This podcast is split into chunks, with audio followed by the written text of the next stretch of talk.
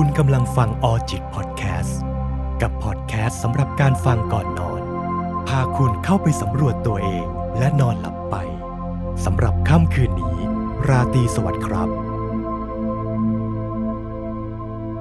การให้อภัยคนที่เคยทำร้ายเรา ให้อภัยคนที่ทำไม่ดีกับเรานะครับเราจะให้อภัยเขาได้อย่างไรบ้าง เพื่อให้ใจเราเบาขึ้นนะครับ เรามาทำความเข้าใจกันก่อนนะครับ ว่าการให้อภัยคืออะไร หลายๆ คนชอบทำความเข้าใจว่า การให้อภัยคือการที่ไม่รู้สึกอะไรแล้ว แล้วทุกอย่างก็กลับไปเป็นเหมือนเดิมนะครับซึ่งถ้าจะบอกว่านี่คือความเข้าใจที่ผิดก็ได้นะครับ เพราะว่าความหมายจริง ๆ ของการให้อภัยก็คือการปลดเปลื้องความรู้สึก ปลดความรู้สึกที่เป็นภาระในใจออกไปเท่านั้นเองครับ ความรู้สึกเจ็บปวดจากเขาความคับแค้นใจความโกรธ ที่มีต่อสิ่งที่เขาทำการเอาความรู้สึกเหล่านี้ออกไปได้นั่นก็คือการให้อภัยแล้ว มันเอาความรู้สึกในใจออกไปโดยที่ไม่ได้ไปถือโทษโกรธเขาที่เขาทำให้เกิดความรู้สึกนี้เกิดขึ้น อันนี้คือคอนเซปต์ของมัน แต่ไม่ได้หมายความว่าเมื่อฉันไม่ถือโทษโกรธเธอ ฉันจะต้องให้โอกาสเธอหรือทำให้ทุกอย่างกลับมาเป็นเหมือนเดิมเพราะความสัมพันธ์มันเป็นสิ่งที่ต้องดำเนินต่อไปอะครับ เหมือนเขาทำเราเจ็บเราก็ต้องเรียนรู้และจดจำครับ มีบทเรียน บางครั้งเราต้อง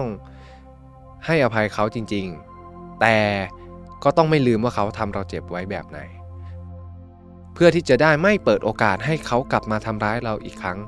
ถ้าไม่อย่างนั้นพอเราให้อภัยกับคนที่นิสัยเสียที่ทำร้ายเรามากๆ นั่นเท่ากับว่าเขาก็จะไม่ได้รับบทเรียนเลยนะครับ ว่าสิ่งที่เขาทำนั้นเขาทำกับคนอื่นไว้แย่แค่ไหน แล้วคนอื่นรู้สึกกับเขาอย่างไง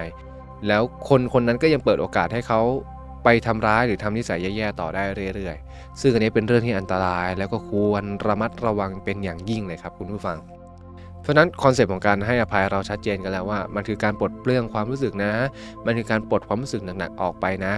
แล้วเราก็ไม่ได้รู้สึกว่าจะต้องไปโกรธเขาไปเกลียดเขาหรือแค้นเขาที่เขาทำให้เราเกิดความรู้สึกแบบนี้ แต่เราก็ต้องไม่ลืมนะว่าเขาทำอะไรไว้กับเรา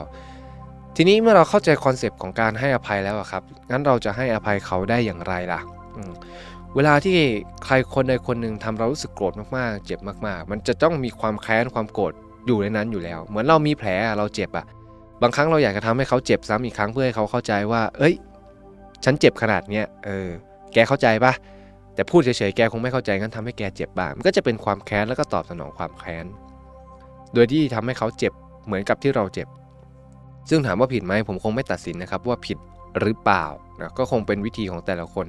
แต่ก็ขอให้ตอบสนองกันอย่างพอเหมาะพอควรอย่างเงี้ยครับไม่ได้อันตรายถึงชีวิตก็เป็นพอ ทีนี้ก่อนที่จะดูว่าจะให้อภัยเขาได้ยังไง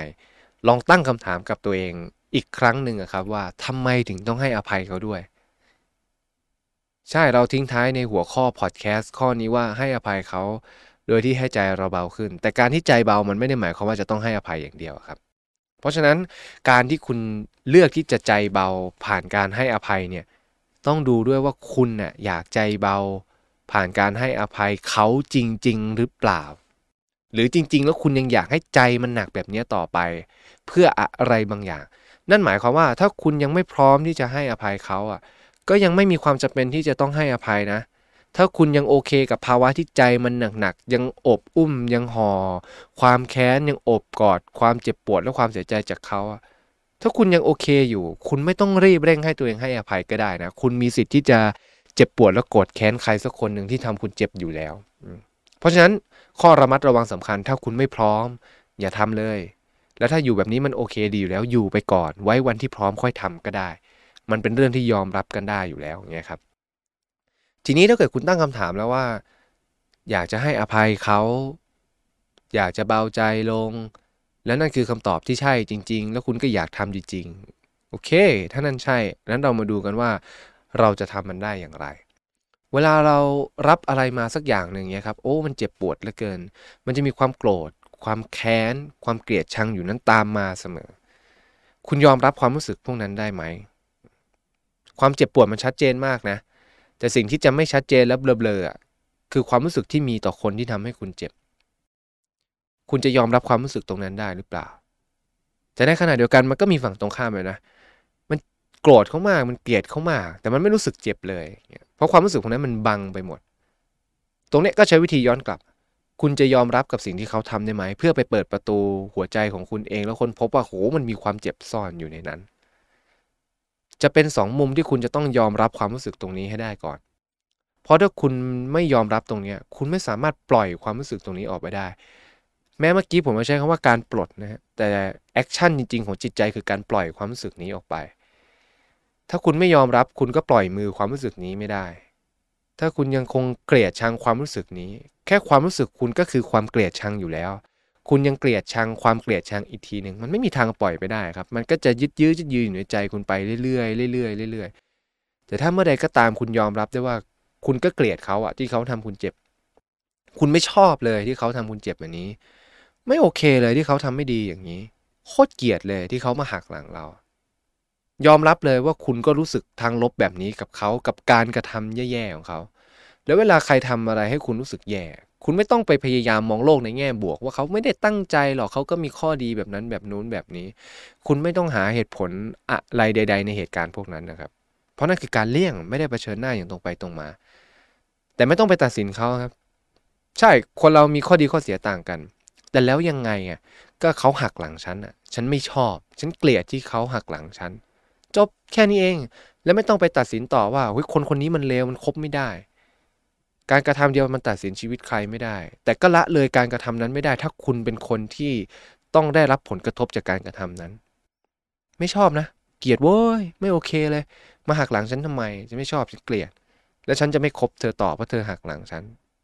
ใช่มันเป็นเรื่องระหว่างเราและเขาอะครับ แต่ไม่ต้องไปตัดสินชีวิตเขา ยอมรับความรู้สึกทางลบตัวเอง และยอมรับการกระทำลบๆที่คุณได้รับจากเขาด้วย หลายๆ คนมักใช้ positive thinking ในทางที่ผิดนะครับ positive thinking ไม่ใช่การพยายามมองทุกอย่างในเชิงบวก แต่ positive thinking คือการมองเห็นเรื่องบวกๆ หรือเรื่องดีๆ ที่มันดีจริง ๆ ในสถานการณ์เลวร้ายต่างหาก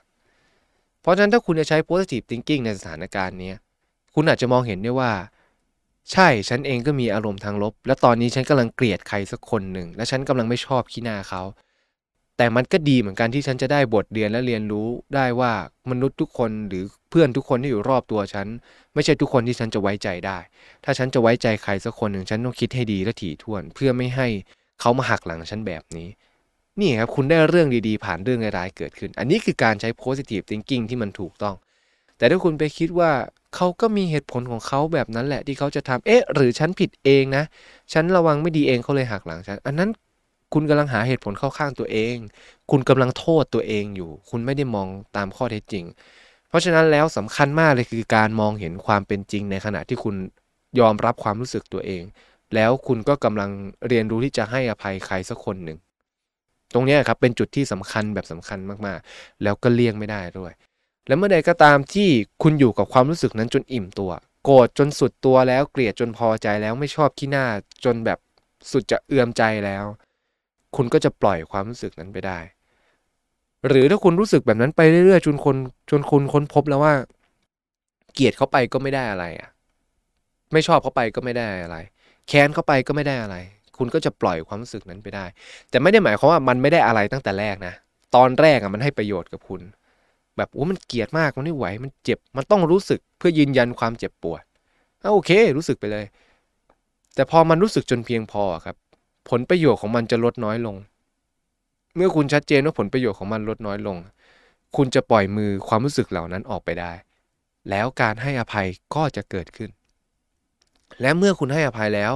ก็ต้องชัดเจนครับว่า คุณไม่มีความจำเป็นจะต้องทำให้ทุกอย่างกลับมาเหมือนเดิม เพราะมันเปลี่ยนไปแล้ว มันเปลี่ยนไปตั้งแต่ตอนที่เขาทำคุณเจ็บหรือหักหลังหรือทำไม่ดีกับคุณแล้ว เพราะฉะนั้นคุณต้องใช้ชีวิตอยู่กับข้อเท็จจริง ก็คือข้อเท็จจริงมันเปลี่ยน คุณก็ต้องเปลี่ยนตาม ไม่ใช่ให้ข้อเท็จจริงมันเปลี่ยน แต่คุณยังคิดเหมือนเดิม แล้วพยายามใช้ชีวิตให้ทุกอย่างเหมือนเดิม โดยที่ยังให้อภัยเขาอยู่ โอ้นั้นมันแฟนตาซีมากๆครับ ซึ่งใครที่ทำได้ผมว่าคงไม่ได้มีความสุขจริงๆนั้นพื้นฐานการมีชีวิตอยู่อย่างมีความสุขคือการใช้ชีวิตอยู่กับข้อเท็จจริง เพราะฉะนั้นแล้วเมื่อคุณให้อภัยเขาอยู่กับข้อเท็จจริงต่อ มันจะได้เบาใจจริง ๆ มันจะไม่ได้เบาใจแค่ตอนให้อภัยได้ แต่เบาใจได้ตอนที่กลับไปอยู่กับเขา เพราะคุณได้ให้อภัยเขาและได้กลับมาใช้ชีวิตอยู่กับข้อเท็จจริงอีกครั้งหนึ่ง และนั่นก็จะเป็นความเบาใจที่มันมีความสุขจริง ๆ ไม่ใช่ว่าให้อภัยได้ แต่กลับไปเปิดช่องว่างให้เขาทำร้าย เราซ้ำแล้วซ้ำเล่าและท้ายที่สุดคุณก็จะมานั่งรู้สึกผิดว่าทำไมอะให้อภัยเขาแล้วทำไมเขาหญิงทำไมเขาถึงทำร้ายฉันอีกครั้ง นี่ให้อภัยเขาแล้ว นี่ฉันผิดเองใช่ไหมที่ให้โอกาสเขา ผมบอกตั้งแต่แรกเลย ไม่มีความจำเป็นจะต้องให้โอกาสเขาตั้งแต่แรกนะเพราะฉะนั้นลองค่อยๆ เรียนรู้ที่จะให้อภัยครับ ถามตัวเองก่อนว่าอยากให้อภัยเขาจริงไหม อยากเบาใจเขาผ่านการให้อภัยเขาจริงไหม ถ้าใจมันอยู่ได้ด้วยการอบอุ้มความโกรธและความเจ็บปวดและความแค้นก็อยู่แบบนั้นไปก่อน ถ้าคุณพร้อมที่จะปล่อยมันไป ก็ค่อย ๆ เรียนรู้ที่จะปล่อยมัน ยอมรับความรู้สึกที่เกิดขึ้น ยอมรับความเป็นจริงที่เกิดขึ้น ยอมรับการกระทำเลวร้ายที่เขาทำกับเรา และ ยอมรับการกระทำเลวร้ายที่เขาทำกับเรา และยอมรับความจริงที่เปลี่ยนแปลงหลังจากที่คุณได้ให้อภัยเขาจริง ๆ และนั่นแหละครับ มันจะทำให้คุณใช้ชีวิตอย่างราบรื่นและมีความสุข แม้ว่าความจริงจะเปลี่ยนไปหลังจากที่คุณผ่านพ้นความเจ็บปวดมาแล้วก็ตาม